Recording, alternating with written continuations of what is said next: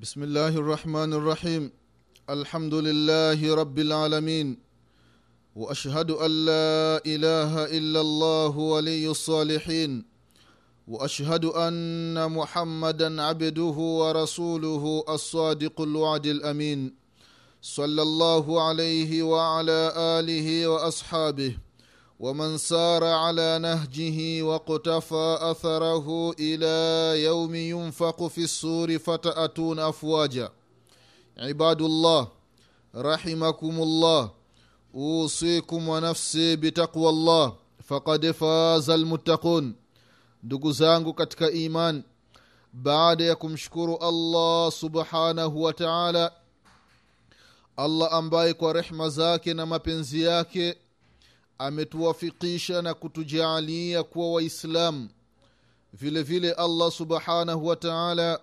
ametujaalia kuwa katika ummati muhammadin salllahu alaihi wasallam na neema kubwa ndugu zangu katika iman allah subhanahu wa taala ametujaalia kuwa miongoni mwa waislamu hii ni moja miongoni mwa neema za mwenyezi mungu subhanahu wa taala wapo wengi miongoni mwa wanadamu ambao wamebeba madigrii ya hatari wanafanya mambo makubwa makubwa hapa duniani lakini hawamjui mwenyezi mungu subhanahu wa taala. Mimi na wewe tunamjua allah subhanahu wa taala na tunafahamu ya kwamba allah ndiyo aliyetuumba na allah ndiyo ambaye anataka tumwabudu bila kumshirikisha na chochote hii ni moja miongoni mwa neema za allah subhanahu wa taala. Rehma na amani za allah zimwendee kiongozi wetu nabii muhammadin salllahu alaihi wasallam pamoja na ahli zake na masahaba wake na waislamu wote kwa ujumla watakayefuata mwenendo wake mpaka siku ya kiama ya rabbi tunakuomba kwa rehma zako na mapenzi yako utujaalie nasi pamoja na mashekhe zetu na wazazi wetu na wake zetu na watoto zetu kuwa miongoni mwa hao watakaomfuata mtume muhammadin salllahu alaihi wasalama ya rabbi tunakuomba utufishe aliyokuwa ni waislam amin amin amina ya rabalalamin ndugu zangu katika iman ndugu zangu waislam leo mwenyezi mungu subhanahu wa taala akipenda tutakumbushana jambo muhimu. Hili jambo kwa kweli linawahusu wakina mama jambo ambalo linawahusu wanawake japo kuna baadhi ya mambo ambayo yatakuwa yanawahusu wanamume lakini mengi yatakuwa yanawahusu wakina mama ndugu zangu katika imani. Leo mwenyezi mungu subhanahu wa taala amependa tutazungumzia mada ya tahara.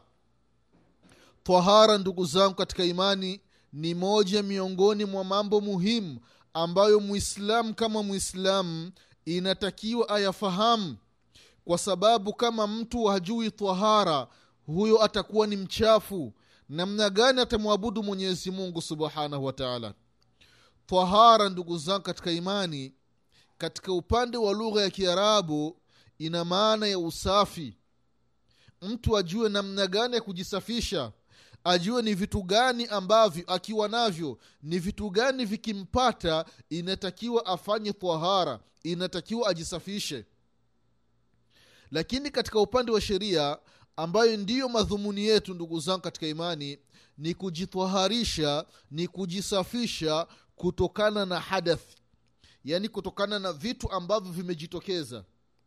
Kwa kutumia maji au kutumia kitu ambacho kinachukua nafasi ya maji.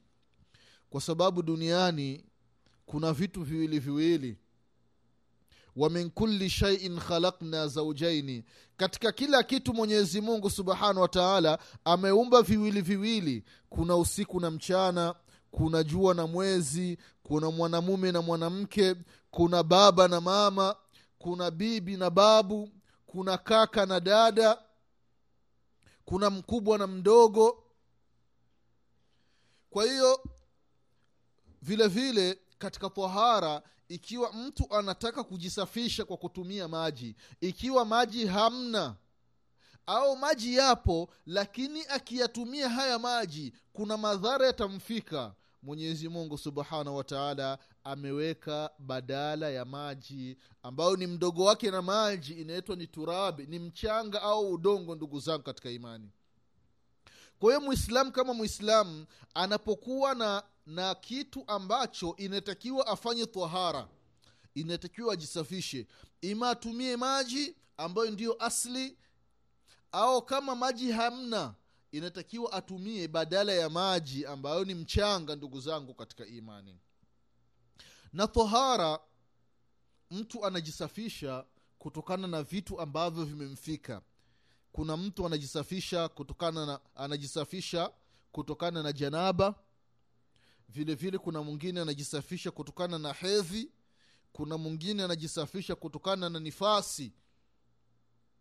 Vile vile kuna mtu anajisafisha kutokana na ihtilam. Mtu kalala amejiotea haya yote tutakuja kuelezana kimoja kimoja ndugu zangu katika imani.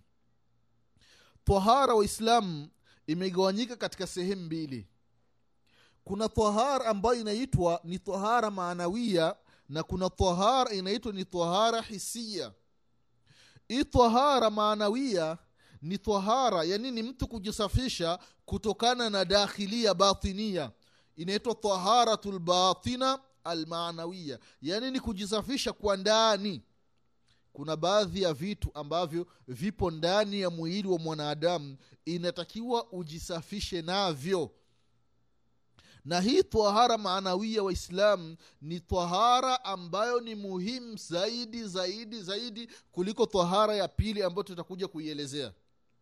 Hii twahara maanawia ni mtu kujisafisha kutokana na shirki ambayo ndiyo dhambi ya kwanza kwa ukubwa kuliko dhambi zote duniani. Mwanadamu akifa hali ya kuwa amemshirikisha mwenyezi mungu subhanahu wa taala na kifo kikamkuta bila kutubia huyo ataishi ndani ya moto wa jehannama milele milele milele na wala hatotoka na wala hatosaidiwa na maombezi ya wale watakaoombea watu siku ya kiama shirki ndugu zangu katika imani. Kwa hiyo hii tahara ya maanawia ni mtu kujia, kujisafisha kutokana na shirki. Kumwabudu allah subhanahu wa taala. Kuachana na mizimu kuachana na masanamu kuachana na ibada za makaburi. Mtu asichinji kwasiyekuwa allah subhanahu wa taala mtu anakuwa ni mtu wa tauhidi anafanya mambo ambayo yanamridhisha mwenyezi mungu subhanahu wa taala. Shirki ni mlango ambao ni mpana na kuna vitu vingi ambavyo vinaingia katika shirki.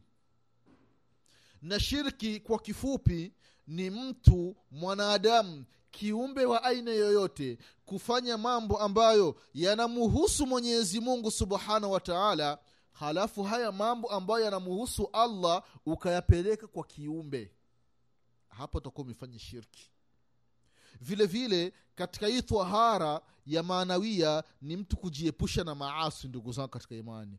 Kujiepusha na zina kujiepusha na wizi kujiepusha na kusema uongo kujiepusha na kufanya ghishu katika biashara udanganyifu ulaghai utapeli vile vile hii tahara ya maanawia mwanadamu kama mwanadamu anajisafisha kwa ndani kutokana na hikdi na chuki na husda za kuwachukia ndugu zake waislamu kuwachukia watu ambao hawana hatia kuchukiwa. Hivi vitu vyote nitakiwa mwanadamu aviondoe ndani ya nafsi yake. Moyo wake uwe safi safi safi mweupe. Vile vile afanye mambo yaliyokuwa mazuri ndugu zangu katika imani. Hii ni aina ya kwanza ya tahara na hii aina ya kwanza mwanadamu afanye vipi mambo yaliyokuwa mazuri? Ikiwa ndani ya nafsi yake kuna haya ili jambo la kwanza ili ajalisafisha hii tahara tu maanawia ajaiondoa ndani ya nafsi yake huyo ibada zake mwenyezi mungu subhanahu wa taala hazikubali hata kidogo. Aina ya pili ya tahara ndugu zangu katika imani ni tahara hisia ambayo ndio itakuwa maudhuu yetu ya leo mwenyezi mungu subhanahu wa taala akipenda. Na hii tahara ya hisia ni mtu mwanadamu mwanamume au mwanamke anajisafisha kutokana na vitu ambavyo ni najasati yaani ni vitu ambavyo ni vichafu. Mwanadamu inatakiwa ajisafishe kutokana na vitu hivyo. Mfano albaulu mtu anajisafisha kutokana na mkojo au kutokana na ghaithi haja kubwa au vile vile kutokana na hedhi kutokana na nifasi au kutokana na janaba. Hivi inatakiwa mwanadamu kama mwanadamu ajisafishe na hasa mwislamu ambaye wakati wowote anamwabudu allah subhanahu wa taala inatakiwa ajisafishe kutokana na vitu kama hivi. Na kujisafisha ndugu zao katika imani kama tulivyotangulia kusema ni mtu kutumia moja kati ya vitu viwili. Kwanza unatumia maji. Ikiwa maji hayapo basi unatumia badala ya maji ambayo tulisema katika maneno ya mwanzo unatumia nini? Unatumia udongo au unatumia mchanga ambao ni twahiri ni msafi ndugu zangu katika imani.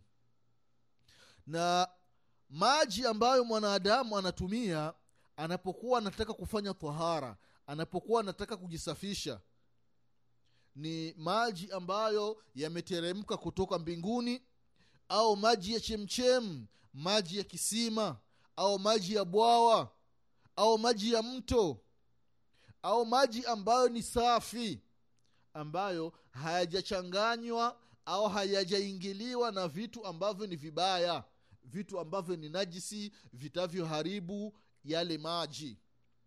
Na maji ndugu zangu waislamu ambayo unakusudiwa kujitwaharisha nayo jitahidi hayo maji yasiwi na moja kati ya vitu vitatu maji yakiwa na moja kati ya vitu vitatu hayo ni maji ambayo yatakuwa siyo twahara siyo safi kwa ajili ya kujitwaharisha ndugu zangu katika imani.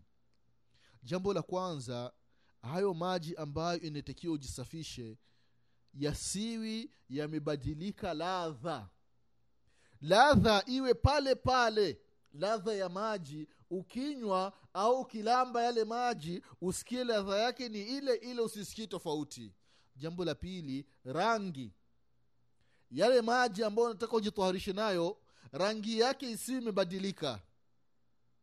Na vile vile harufu. Hili ni jambo la tatu harufu ya maji yasiyo yamebadilika. Hivi ni vitu vitatu ndugu zangu katika imani. Vikipatikana katika maji basi haya maji mwislamu usijitaharishi nayo usiogi janaba kutumia hayo maji usijitaharishi kwa ajili ya hedhi kutokana na hayo maji au kuoga josho la la janaba au nifasi kutumia maji ambayo ladha yake imebadilika harufu yake imebadilika na vile vile rangi imekuwa ni rangi nyingine. Lakini ikiwa ni maji yako vile vile na rangi yake na ladha yake ile ile hayo maji mwislamu kama mwislamu unayatumia bila wasiwasi wowote. Vile vile udongo. Udongo au mchanga ni kitu ambacho mwenyezi mungu subhanahu wa taala amekiweka badala ya maji. Kuna wale ambao ni wagonjwa ugonjwa wake haumruhusu kutumia maji. Akitumia maji ima maradhi yatazidi au itakuwa ni sababu ya kifo chake uislamu haukukulazimisha kutumia maji ambayo yatakuletea madhara. Basi badala yake unatumia udongo ndugu zangu katika imani na udongo uwe ni udongo ambao ni safi ni twahiri hauna najisi ndani yake na wanasema wanachuoni huo ni udongo ambao ni wa halali. Usiu ni udongo au ni mchanga ambao umeiba na vile vile hata maji ndugu zangu katika imani wanasema maji ambayo inatakiwa ujitoharishe nayo maji ambayo inatakiwa uge nayo janaba kujitwaharisha kutokana na hedhi au kutokana na, na nifasi ni maji ambayo yawe ni ya halali yasiwi maji ya wizi ndugu zangu katika imani. Baada ya kufahamu vitu ambavyo unaruhusiwa kujitwaharisha navyo tukasema ni maji pamoja na, na udongo au mchanga kuna namna za najasati namna za uchafu ambao mwislamu unaruhusiwa kujitwaharisha na najisi hizo. Ndugu zangu katika imani mwenyezi mungu anasema ndani ya qurani katika surati lmudathir aya ya nne ya kwamba wathiyabaka fatahir nguo ulizovaa mavazi yako uliyovaa inatakiwa uyataharishe. Allahu akbar. Angalia mwenyezi mungu subhanahu wa taala kutokana na umuhimu wa tahara namna ya kujisafisha mwenyezi mungu anasema mpaka nguo unayovaa hakikisha mwislamu iwe safi. Hakikisha nguo unayovaa isiwi na najisi ndani yake. Hiyo nguo uitaharishe iwe safi ndio umwabudu nayo mwenyezi mungu subhanahu wataala umwabudu allah subhanahu wataala kwa kutumia hiyo nguo ambayo ni tahiri ni safi haina najisi ndani yake. Ikiwa allah subhanahu wataala ametuambia tujitwaharishe na mavazi tuliyovaa yawe safi itakuwaje katika viwiliwili ndugu zangu katika imani? Viwiliwili inatakiwa vipewe umuhimu zaidi na zaidi na zaidi ndugu zangu katika imani. Kwa sababu sio vizuri eti mtu aonekane amevaa nguo safi hali ya kuwa ndani ya nafsi yake kuna uchafu umejazana ndugu zangu katika imani. Hili ni jambo ambalo halifai kabisa. Ionekane mtu kavaa kanzu nzuri kavaa hijabu nzuri kavaa suruali nzuri kavaa shati nzuri anapita barabarani kavaa kiato safi hali ya kuwa ndani ya nafsi yake kuna nini pamejaa shirki pamejaa maaswi pamejaa chuki ya kuwachukia ndugu zake waislamu. Hili ni jambo ambalo halifai kamwe kamwe ndugu zangu katika imani. Mwenyezi mungu subhanahu wataala vile vile anasema ndani ya qurani katika surati lbaqara katika aya ya mia mbili na ishirini na mbili ya kwamba wayasalunaka ani lmahidi قل هو أذى فاعتزلوا النساء في المحيض ولا تقربوهن حتى يطهرن فإذا تطهرن فأتوهن من حيث أمركم الله إن الله يحب التوابين ويحب المتطهرين. Mwenyezi mungu subhanahu wa taala anatufundisha allahu akbar. Allah anatoa darsa maalum anatoa mafunzo anatoa semina mwenyezi mungu subhanahu wa taala. Maswali ambayo walikuwa wakimuuliza masahaba mtume wetu muhammadin salllahu alaihi wasalama wayasalunaka ani lmahidhi wanakuuliza kuhusiana na mwanamke akiwa katika hali yake ya hedhi. Mwanamke yupo katika hali yake ya kike. Allahu akbar mwanamke yupo katika hali yake ya kike. Je anaruhusiwa kukutana na mume wake? Ndugu zangu katika imani katika jahilia kabla ya kupewa utume mtume wetu muhammadin salllahu alaihi wasalama zamani mwanamke alikuwa anachukuliwa kama bahaim kama mnyama. Mwanamke hana thamani yeyote ile ndugu zangu katika imani. Mwanamke yani anauzwa kama mtu anavyouza nyanya kama mtu anavyouza vitunguu sokoni ndio mwanamke alivyokuwa anachukuliwa huko zamani. Mwanamke alikuwa akiwa katika hali yake ya kike.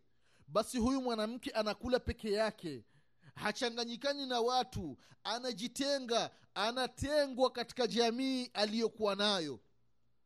Analala peke yake anakaa peke yake mpaka amalize siku zake zile siku zake za za za za hedhi zikimalizika anaoga ndio anaanza kukaa na watu anakula na watu. Lakini kabla ya hapo hajajitaharisha yupo mchafu anatengwa. Anatengwa vibaya sana ndugu zako katika hana thamani yoyote. Allahu akbar. Lakini uislamu masahaba wanamuuliza mtume salllahu alaihi wasalama kama hiyo hukmu inaendelea katika uislamu?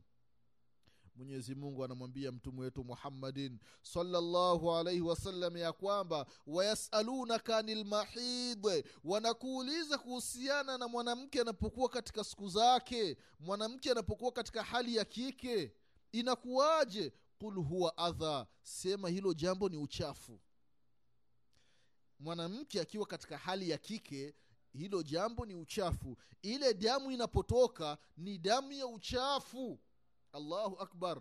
Ikiwa ni damu ya uchafu na yale ni, ni, ni vitu vibaya vinatoka faatazilu nisaa fi lmahidhi wanawake wanapokuwa katika ile hali basi msiwi nao karibu. Sio kwa maana ya kuwatenga hapana. Msifanyi nao mapenzi wake zenu wa halali wanapokuwa katika hali yao ya kike msifanyi nao mapenzi. Kat, filmahidhe katika kile kipindi cha kuwa katika hedhi. Wala takrabuhunna na wala msiwakurubii hata yatuhurna mpaka ile damu ikatike mpaka damu ikatike haitoshi tu damu ikatike kabla hajaoga alafu kutane naye. Hapana mwenyezi mungu anasema faidha tataharna watapooga sasa. Fatuhunna min haithu amarakumullah. Basi waendeeni sehemu aliyokuamrisheni mwenyezi mungu subhanahu wa taala. Ndugu zangu katika imani kuna baadhi ya mambo ambayo ni muhimu inatakiwa tukumbushane ndugu zangu katika imani. Hii aya kuna makundi miongoni mwa makundi yanajinasibisha na uislamu ambao ni kundi la mashia na ni kundi ambalo limeenea sawasawa afrika. Kwamba mwanamke anaruhusiwa kuingiliwa sehemu ya nyuma. Astaghfirullah astaghfirullah astaghfirullah mwenyezi mungu anasema fatuhunna min haithu amarakumullah. Waingilieni wake zenu sehemu aliyokuamrisheni mwenyezi mungu sehemu ya mbele. Lakini wenyewe wanasema hapana hata nyuma ni halali. La haula wala quwata illa billah. Allah allah ndugu zangu katika imani. Mwanamke unapolazimishwa na mume wako kwamba mfanye mapenzi kinyume na maumbile usikubali dada yangu usikubali usikubali. Afadhali talaka yako itokee kuliko kukubali kufanya hili jambo ambalo mwenyezi mungu subhanahu wa taala aliwaangamiza waliotangulia. Qaumu luthi nabiullahi luthi alahi salam watu wake ndio walikuwa wanafanya hiki kitendo kutokana na ubaya wa hiki kitendo na wakaambiwa na mtume wao nabii luthu alahi salam akawakumbusha wasifanye hili jambo. Hawakumsikia mwenyezi mungu subhanahu wa taala akawaangamiza vibaya vibaya vibaya. Allah allah dada yangu na wewe usiji ukafanya jambo ambalo ni sababu ya kuangamizwa na mwenyezi mungu subhanahu wa taala. Ina allaha yuhibu tawabina mwenyezi mungu subhanahu wa taala kwa hakika huwapenda wenye kutubia wayuhibu lmutatahirin na mwenyezi mungu anawapenda wenye, wenye kujisafisha wenye kujitoharisha hao wanapendwa na allah subhanahu wa taala.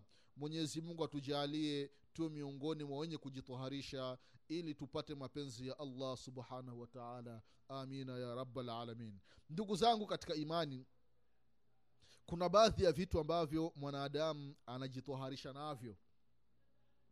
Mfano kuna baul mwanadamu anajitoharisha kutokana na mkojo. Mwanadamu anajitoharisha kutokana na mkojo.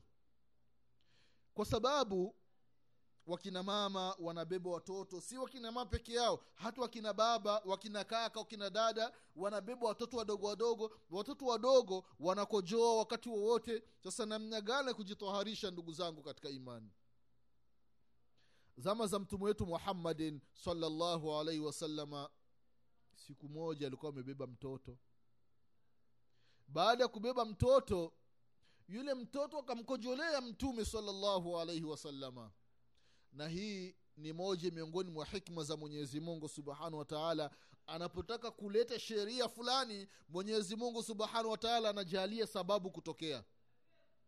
Na ikabidi mtume salllahu alaihi wasallam aseme ya kwamba baulu lghulam yundah. Yani mtoto mdogo ambaye bado hajaanza kula mtoto mdogo wa kiume ambaye bado hajaanza kula akikukojolea wewe mwanamume au mwanamke basi ile sehemu ya mkojo unachukua maji una unanyonyozea nyonyozea pale kwenye ile sehemu ya mkojo. Unarashia rashia maji. Hii ni hukmu ya mkojo wa mtoto mdogo ambaye bado hajaanza kula. Lakini ja wa baulu ljaria yughsal lakini mkojo wa mtoto mdogo wa kike. Akikukojolea mtoto wa kike basi fahamu ya kwamba ile sehemu ile inachukuliwa maji unakamua kabisa kama mtu ambaye anayetaka kufua. Unachukua maji unaroanisha kabisa alafu ndio unakamua. Allahu akbar. Na katika ilmu tajribi lmuasira elimu ya sasa ni kwamba wamegundua hili jambo ndugu zangu katika imani. Ili jambo wameligundua kwamba kuna tofauti kati ya mkojo wa mtoto wa kiume na mkojo wa mtoto wa kike. Wakapima wakakuta ya kwamba mkojo wa mtoto wa kike unakuwa ni ghalidh unakuwa ni mzito allahu akbar kuliko mkojo wa mtoto wa kiume angalia mambo ambayo mtume wetu muhammadin salllahu alaihi wasallam anayezungumza toka karne kumi na nne zilizopita. Lakini leo hii leo hii tupo na karne ishiri na moja watu wanathibitisha kwamba kuna tofauti kati ya mkojo wa mtoto wa kike na mkojo wa mtoto wa kiume. Lakini hao watoto wawili mtoto wa kike na mtoto wa kiume ikiwa ameshaanza kula basi hukumu yao inakuwa ni moja kwa maana ile sehemu ambayo kuna mkojo unachukua maji unaweka pale halafu unakamua. Lakini ikiwa baada hawajaanza kula wote wananyonya basi mkojo wa mtoto wa kiume unanyonyozea maji mkojo wa mtoto wa kike basi unaweka maji kabisa unakamua. Hivi ndivyo alivyosema mtume wetu muhammadin salllahu alaihi wasallama hili ni jambo ambalo linahusiana na mkojo ndugu zangu katika imani namna ya kujitwaharisha kutokana na najasi ya mkojo. Vile vile kuna kujitwaharisha kutokana na damu ya hedhi ndugu zangu katika imani. Damu ya hedhi ikiwa damu imekauka sehemu damu imekaukia sehemu katika nguo basi ile sehemu unaenda unaiosha na maji. Una ile sehemu ambayo kuna damu unaenda unaosha na maji kama kuna sabuni unapaka pale alafu unakamua. Hata kama kuna athari athari kwa mbali ikibaki inakuwa hamna matatizo. Lakini unaosha kwa kutumia maji ndugu zangu katika imani. Vile vile mbwa. Katika miji yetu kuna mbwa sasa mbwa anaporamba sahani mbwa anaporamba sifuria au chombo chochote kile ambacho wewe mwislamu unakitumia basi kile chombo inatakiwa ukioshe mara saba. Chombo kile ndugu yangu inatakiwa ukioshe mara saba. Unaosha mara ya kwanza mara ya pili mara ya tatu mara ya nne mpaka mara saba kati ya hizi idadi kuanzia mara ya kwanza mpaka mara ya saba moja kati ya hizi mara inatakiwa unaosha alafu unamwaga. Kama alivyosema mtume salllahu alaihi wasallam unaosha unamwaga mpaka mara saba. Hii ndiyo najsi ya mbwa namna ya kujitwaharisha ndugu zangu katika imani. Vile vile katika nguo.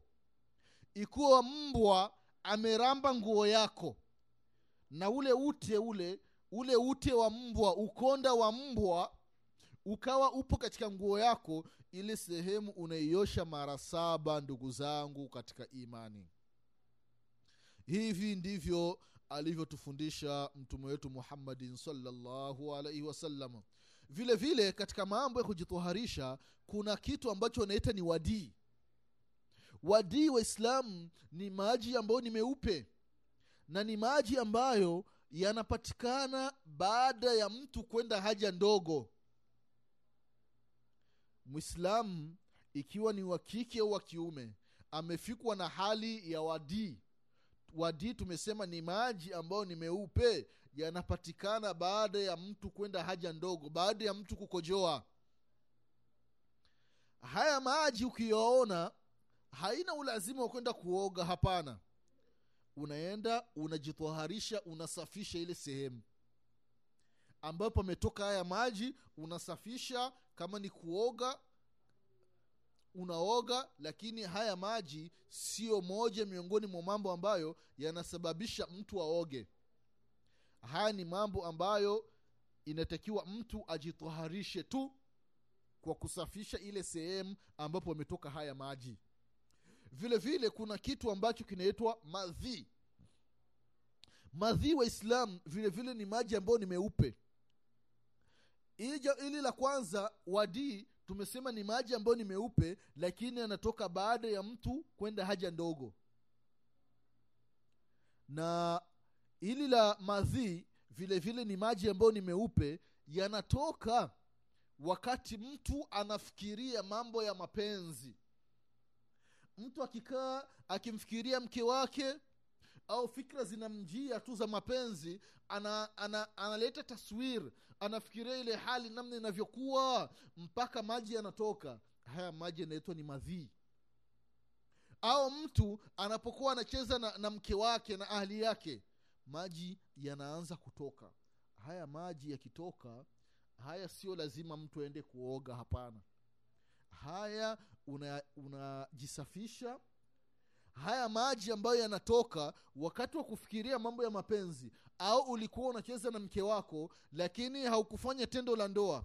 Ya maji yakatoka haya maji unaosha unajisafisha ile sehemu lakini vile vile unasafisha na khisyataini yani kuna mayai mawili yapo sehemu ya siri. Vile vile haya mayai unayasafisha ndugu zangu katika imani vile vile kuna jambo la tatu linaitwa manii.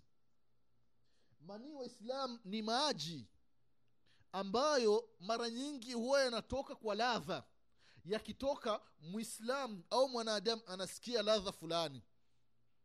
Na haya ya mara nyingi huwa yanatoka mtu anapokuwa anafanya mapenzi na mke wake anafanya tendo la ndoa au wakati mwingine mtu kalala halafu kaota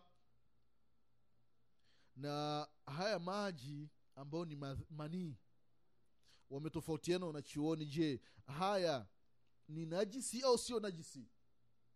Kuna kundi wanasema kwamba ni najisi kundi lingine wanasema kwamba sio najisi. Na kauli ya wanachuoni wengi wanasema kwamba manii sio najisi. Manii ni kitu ambacho ni twahir na ndio maana bi aisha radiallahu anha anasema ya kwamba manii yalikuwa yakidondoka katika nguo ya mtume wetu muhammadin salllahu alaihi wasalama labda amekaa muda mrefu mpaka yakakauka. Yakikauka biaisha anasema nilikuwa nayaondoka kutumia kucha. Yani nayaparua na kucha. Mpaka yale manii yanaondoka. Sasa ile athari athari iliyobaki haidhuru mtume salllahu alaihi wasalama anaenda kusali na hiyo hiyo nguo. Kwa hiyo manii ndugu zangu katika imani ni kitu ambacho ni twahara ni twahir na manii anapodondokea katika nguo sio lazima ufue nguo yote hapana ndugu yangu mwislamu usijisumbui. Ile ile sehemu ile iliyodondokea manii hiyo hiyo sehemu ndiyo ambayo unaiosha ndugu zangu katika imani.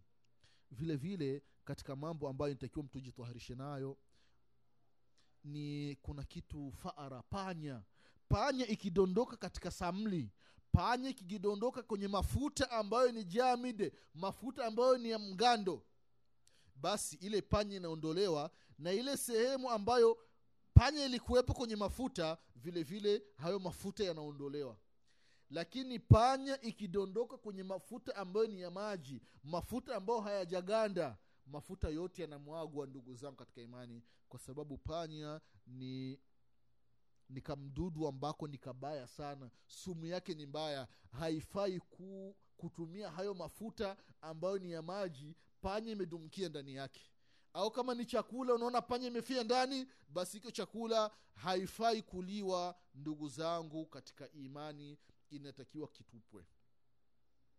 Haya ni baadhi ya mambo ambayo mwislam inatakiwa ujitoharishe nayo. Sasa mwislam inatakiwa wende ukajitoharishe katika kujitoharisha mwislamu unajitwaharisha kutokana na hedhi. Na hedhi waislamu ni jambo ambalo linawahusu wakina mama peke yao tu wanawake. Wanamume hawahusiani na, hawahusiani na mambo ya hedhi. Jambo la hedhi ni jambo ambalo linamhusu mwanamke peke yake. Na hedhi waislamu ni damu ya kawaida damu ya kimaumbile ambayo mwenyezi mungu subhanahu wataala ameijalia kwa wanawake toka zama za nabii adamu alahi salam na mama yetu hawa mpaka kusimama kiama wanawake watakuwa na hiyo hali. Ni jambo ambalo ameisha likadaria mwenyezi mungu subhanahu wa taala. Na angalia hikma ya mwenyezi mungu mwanamke anapokuwa na mimba yani mara nyingi asilimia tisini na tisa mwanamke anapokuwa na mimba haingii katika hedhi kwa sababu gani? Kwa sababu ile damu mwenyezi mungu subhanahu wataala anaiziwia ili mwanamke anapojifungua ile damu mwenyezi mungu subhanahu wataala anaibadilisha inatoka katika damu inakuwa ni chakula cha mtoto. Allahu akbar. Angalia muujiza wa mwenyezi mungu subhanahu wataala damu mwenyezi mungu anaibadilisha inakuwa ni maziwa inakuwa ni chakula ambacho mtoto anatumia wakati wa kunyonya ndugu zangu katika imani. Kwa hiyo mwanamke inatakiwa ufahamu ya kwamba damu ya hedhi ipo na sifa tatu au sifa nne. Ukiona haya mambo matatu au mambo manne basi fahamu ya kwamba hii ni damu ya hedhi. Haifai kutumia au kufanya baadhi ya mambo ambayo tutakuja kuyazungumza ndugu zangu katika imani. Damu ya hedhi wanasema wanachuoni kwanza ni damu ambayo ni nyeusi. Vile vile ni damu ambayo ina harufu ambayo sio nzuri na vile vile ni damu ambayo ni nzito na vile vile ni damu ambayo haigandi. Haya ni mambo manne waislamu mwanamke wa kiislamu ukiyaona kwamba hii damu ina hizi sifa nne fahamu ya kwamba hii ni damu ya hedhi. Damu nyeusi damu ambayo ina harufu ambayo sio nzuri damu ambayo ni nzito na damu ambayo haigandi. Sasa mwanamke unapokuwa katika hedhi unapokuwa katika hedhi fahamu ya kwamba kuna baadhi ya mambo ni makosa kufanya. Jambo la kwanza kuswali. Ndugu yangu mwislam ukiwa katika hedhi ni haram ni haram kuswali. Usiswali sala ya faradhi wala sala ya sunna. Ni makosa. Vile vile kufunga. Mwanamke ukiwa katika hedhi ni makosa kufunga. Somu ya faradhi somu ya sunna ikiwa umefunga mwezi mtukufu wa ramadhani baada ya laasiri damu ya hedhi ikatoka somo yako imebatilika inatakiwa ufungue na hii siku utakuja kuilipa. Vile vile ni haram mwanamke anapokuwa katika hedhi kuzunguka alkaba kufanya tawafu. Ni haram ni haram haifai. Jambo lingine ambalo mtu anapokuwa katika hedhi ni makosa kulifanya ni kushika mashafu kubeba sio vizuri mwanamke anapokuwa katika hedhi kushika mashafu. Vile vile kukaa msikitini haifai mwanamke anapokuwa katika hali yake ya kike. Na vile vile jambo lingine ni haram ni haram mwanamke anapokuwa katika hedhi kukutana na mume wake. Hili ni jambo ambalo limekatazwa kisheria. Na vile vile ni makosa ni makosa kwa wakina baba kuwapa talaka wake zao wakiwa katika hedhi. Ni makosa ni makosa ni makosa. Haya ni baadhi ya mambo ambayo mwanamke anapokuwa katika hedhi sio vizuri ni makosa kuyafanya. Lakini vile vile kuna baadhi ya mambo ambayo mwanamke anapokuwa katika hedhi anaruhusiwa kuyafanya. Miongoni mwa mambo hayo ikiwa mwanamke yupo na mume basi katika mambo ambayo hairuhusiwi kufanya ni kufanya mapenzi kufanya tendo la ndoa. Lakini kuna jambo ambalo linaruhusiwa mwanamke anapokuwa na katika hedhi kufanya na mme wake ni jambo la mubashara yani kugusana kukutana kushikana. Ili ni jambo ambalo ni la halali lakini isiwi ile sehemu ya siri. Sehemu nyingine yoyote unaruhusiwa mwanamume kumchezea mke wako kifuani kwenye matiti kwenye mapaja kwenye nywele kwenye mdomo kwenye ulimi kwenye masikio kwenye nini. Sehemu zote unaruhusiwa na sheria lakini sehemu ya farji ni makosa kukutana naye. Hivi ndivyo alivyokuwa wakifanya mtume wetu muhammadin salllahu alaihi wasalama vile vile mwanamke anapokuwa katika hedhi anaruhusiwa kula na mme wake kula na watu kunywa na mme wake kunywa na watu mwanamke kumlisha mme wake mume kumlisha mke. Hili ni jambo ambalo alijakatazwa tofauti na ujahilia walivyokuwa zamani mwanamke alikuwa katika hedhi basi wanamtenga. Lakini katika uislamu hapana. Ni jambo ambalo linaruhusiwa kufanyika. Vile vile jambo ambalo linaruhusiwa mwanamke kulifanya akiwa katika hedhi au vile vile akiwa katika nifasi ni kwamba anaruhusiwa kwenda kwenye muswala. Siku ya idi ikiwa watu wataswalia uwanjani hakuna mvua mwanamke ukiwa katika hali yako ya kike unaruhusiwa kujitoharisha yaani kuo, kuoga na kuvaa nguo nzuri na kwenda sehemu ya muswala uwanjani. Lakini usikai katika safu za watu unakuwa nyuma. Hivi ndivyo alivyosema mtume wetu muhammadin salllahu alaihi wasalama kuambia, kuambia wakinamama ambao siku ya idi itapofika watapokuwa katika hali zao za kike. Mwanamke asioni aibu hapana. Kwamba mimi nipo katika hedhi ngoja nikae nyumbani tu niwe mlinzi wa nyumba hapana. Nenda nawe katika katika uwanja ili upate baraka ya siku ya idi dua ambazo imamu atakuwa akiziomba malaika wametanda njia zote. Na wewe ushiriki kuombewa dua na malaika wa mwenyezi mungu subhanahu wa taala pamoja na waislamu kwa ujumla hili ni jambo ambalo mwislamu unaruhusiwa kulifanya siku ya idi ukiwa katika hedhi. Ama ikiwa watu wanaswalia msikitini siku ya idi labda kuna mvua haya yanakuwa ni masala mengine ni jambo ambalo haliruhusiwi. Haya ni mambo ndugu zangu waislam ambayo yalikuwa yanahusu kuhusiana na habari ya hedhi. Tunagusia kidogo jambo la nifasi. Nifasi ni damu ambayo huwa inatoka wakati mwanamke anajifungua au kabla ya kujifungua kwa siku moja au siku mbili au siku tatu damu inaanza kutoka. Na mwanamke damu ikianza kutoka kabla ya kujifungua kwa siku moja au mbili au siku tatu inahesabika ni damu ya nifasi. Anaacha kusali anaacha kufunga anaacha kukutana na, mme wake. Vile vile baada ya kujifungua damu inaendelea inatoka. Vile vile mwanamke huyu asisali na wala asifungi. Kama yale mambo ambayo tumeyataja katika hedhi ambayo mwenye hedhi haruhusiwi kuyafanya vile vile mtu anapokuwa katika nifasi haruhusiwi kuyafanya hayo mambo. Na hii damu ya nifasi waislamu ni damu ya kawaida.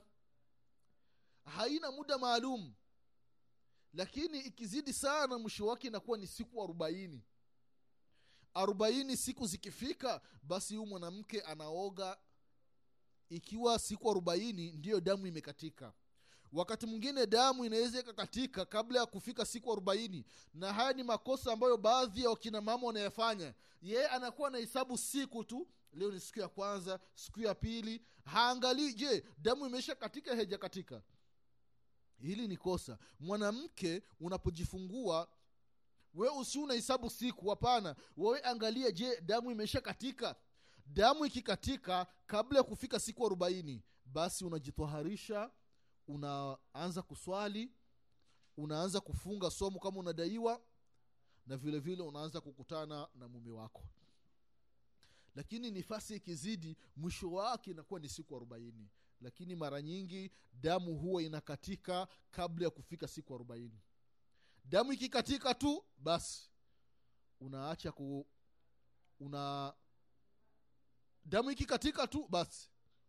Unajitwaharisha unaanza kusali na unaanza kufunga na unaanza kufanya mambo yote ambayo ulikuwa huruhusiwi kufanya kama tulivyozungumza katika yule mtu wa, wa hedhi.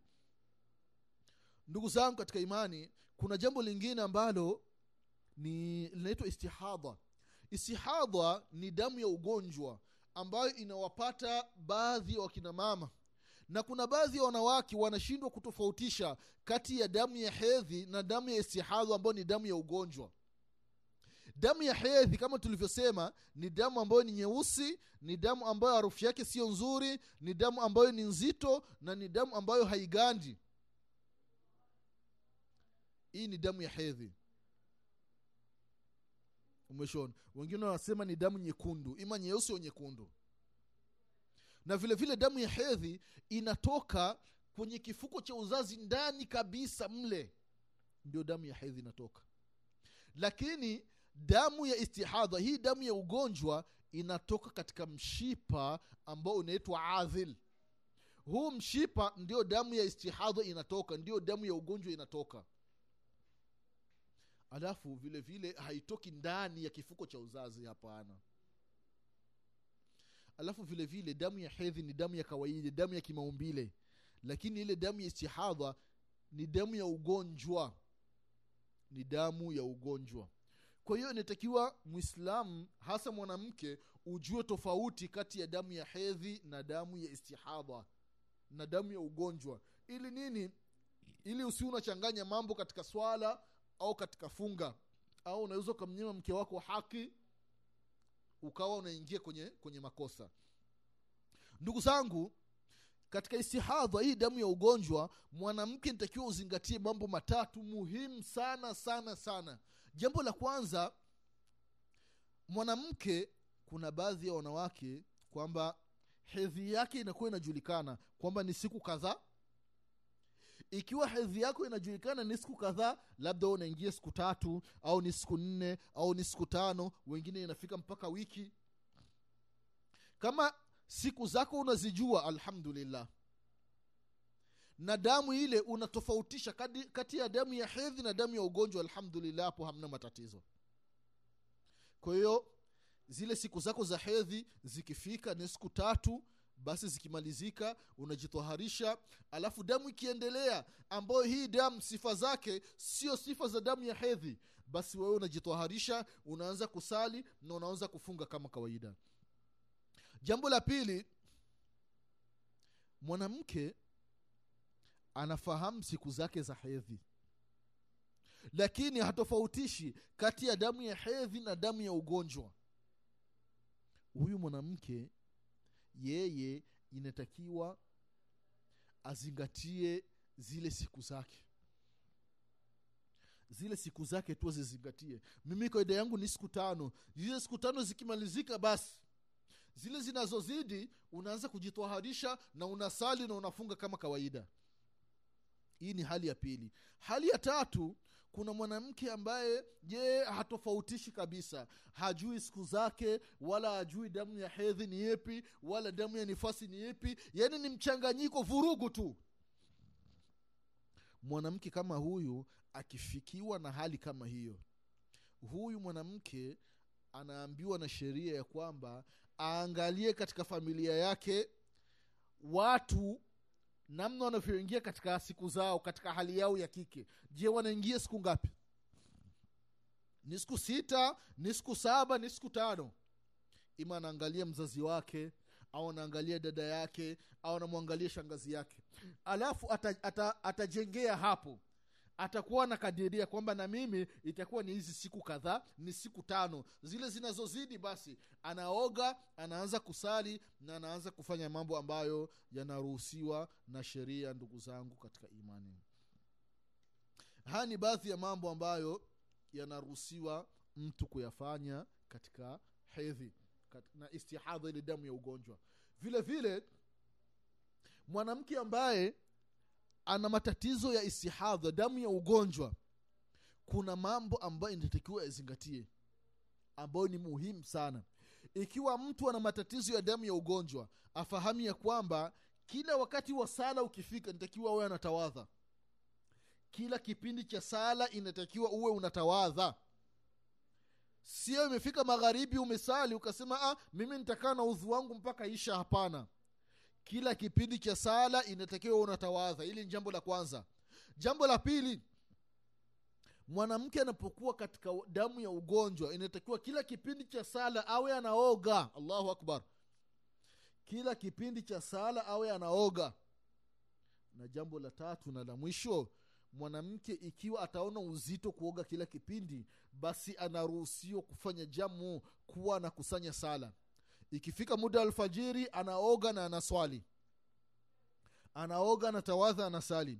Ikifika laasiri anaoga.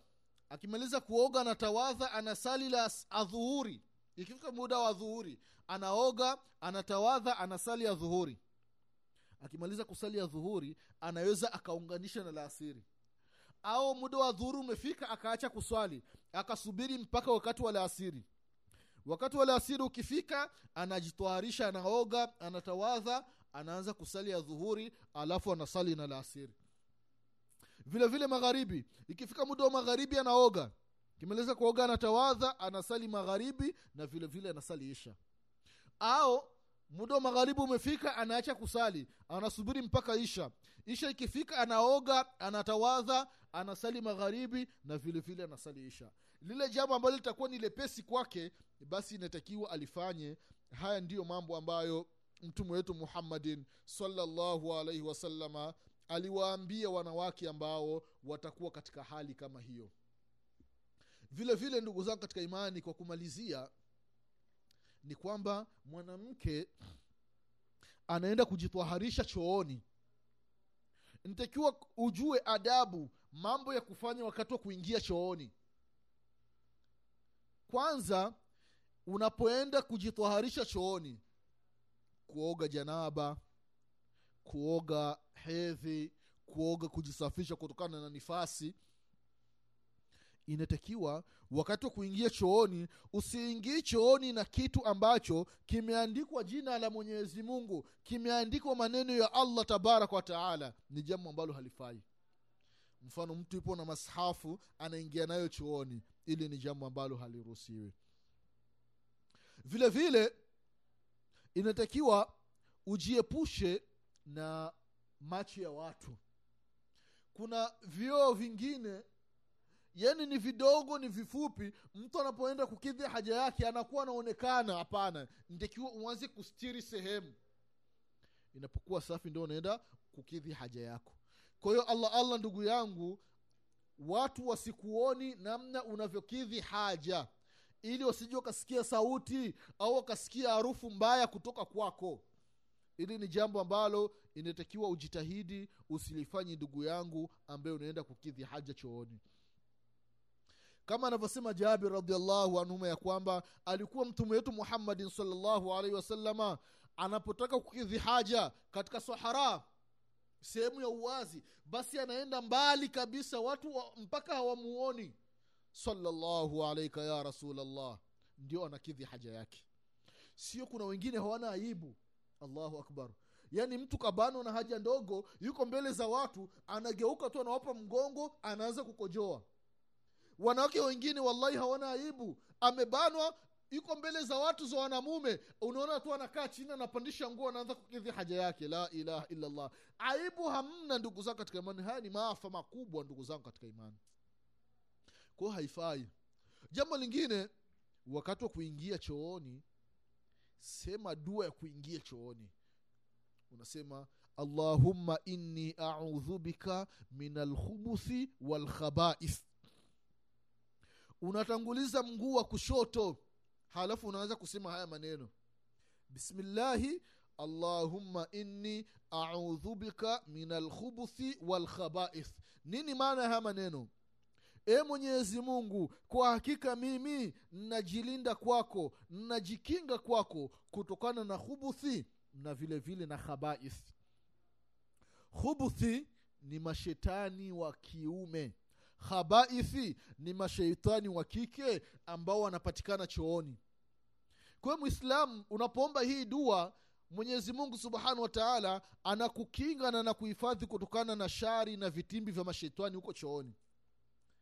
Sababu ukiingia chooni unavua nguo mashetani wanakuona ikiwa umeingia bila kuomba dua kwa hiyo wakikuona wanaweza wakakudhuru kama ni mzuri inabidi wanakuingia. Ndio unakuta kuna baadhi ya watu wamekumbwa chooni wameanguka chooni. Kwa sababu gani? Anaingia chooni kama anavyotaka. Ajui chooni kuna adabu kuna mambo ambayo nitakiwa uyafanye. Unatanguliza mguu wa kushoto unaomba dua allahumma inni audhu bika min alkhubuthi walkhabaith hii ni dua ya kuingilia chooni vile vile unapoingia chooni nguo zako usizi, usizipandishi ila kwa dharura.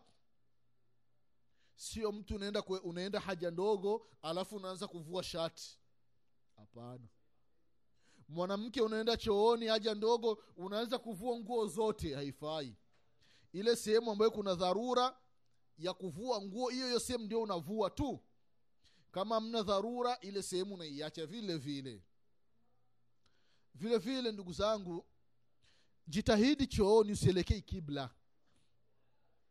Chooni jitahidi ndugu yangu usielekei kibla wala choo wala usielekei kibla ukiwa chooni wala kibla usikipi mgongo.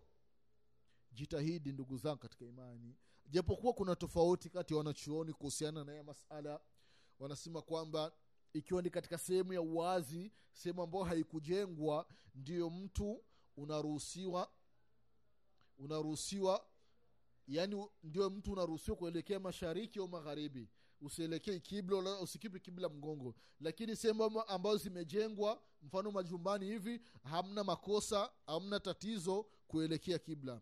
Bora zaidi ni mwislamu kama kuna uwezekano wa kujiepusha inakuwa ni bora zaidi na zaidi na zaidi jambo lingine jitahidi mwislam ndugu yangu usikidhi haja sehemu ambayo watu wanapenda kukaa.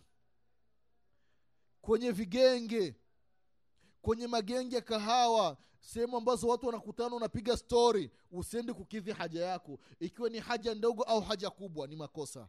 Ndio maana mtume salllahu alehi akasema ya kwamba itaku allainaini okopeni vitu ambavyo vikifanyika tu basi watu wanapata laana ya mwenyezi mungu subhanahu wa taala. Masahaba wakasema ni vitu gani ya rasulllah ambavyo mtu akivifanya analaaniwa? Mtume salllahu alehi wasallam akasema ya kwamba ni mtu kwenda kukidhi haja sehemu ambayo watu wanapenda kukaa. Kuna sehemu unakuta kuna mti huyo mti una kivuli kuna viti pale watu wameweka wanapenda kukaa pale alafu mtu unaenda unakidhi haja kubwa pale watu wakifika tu wanaanza kulaa mwenyezi mungu amlani aliyefanya haya mambo hapa. Ambaye ameleta hii habari hapa mungu amlani kabisa. Hana adabu. Mtoto wa haramu. Mambo yatakuwa ni mengi. Kwa hiyo allah allah ndugu yangu usikidhi haja yako sehemu ambayo watu wanakaa. Au sehemu ambayo watu wanapita ni makosa ni makosa kukidhi haja njiani. Kila anayepita akiona ile hali anakulaani wewe uliyefanya hichi kitendo. Vile vile ndugu yangu katika mambo ambayo inatakiwa ujitahidi usiyafanyi yaani kukaa muda mrefu chooni. Na huu ni ugonjwa huyu. Kuna baadhi ya watu wanaenda chooni haja ndogo anakaa dakika kumi na tano ipo chooni. Huu ni msiba huyu. Ni makosa haifai dakika kumi na tano chooni haifai kabisa. Kaa muda mfupi dakika mbili dakika tatu unaondoka. Lakini unakaa dakika kumi na dakika ishirini chooni haifai. Sasa ikiwa huyu haja ndogo kakaa dakika kumi na tano akenda haja kubwa atakaa dakika ngapi? Takaa masaa mawili masaa matatu. Kwa hiyo ni makosa kukaa chooni muda mrefu. Hata vile vile wakati wa kuoga sio unakaa masaa mawili uko upo chooni tu unaoga hapana ni makosa. Kaa chooni kadiri ya haja. Ukimaliza kilichokupeleka chooni unaondoka haraka. Sababu ni sehemu ambayo ni mbaya. Ni nyumba za watu. Sehemu za mashaitani ndugu zangu katika imani. Vile vile mwislam jitahidi wakati wa kukidhi haja usi unaongea na watu. Ikiwa ni haja ndogo au haja kubwa usiongei na watu unakidhi haja kubwa huku huko unaongea na mtu. Mtu anakutolea salamu. Hapana usiitiki. Mtume wetu muhammadin salllahu alaihi wasalama siku moja alikuwa nakidhi haja ndogo akapita mtu akamsalimia. Akamtolea salamu. Mtume salllahu alaihi wasalama hakuitikia salamu. Kwa hiyo sio vizuri mwislamu wakati anakidhi haja kuwa anaongea na watu hili ni jambo ambalo mwislam jitahidi usilifanye.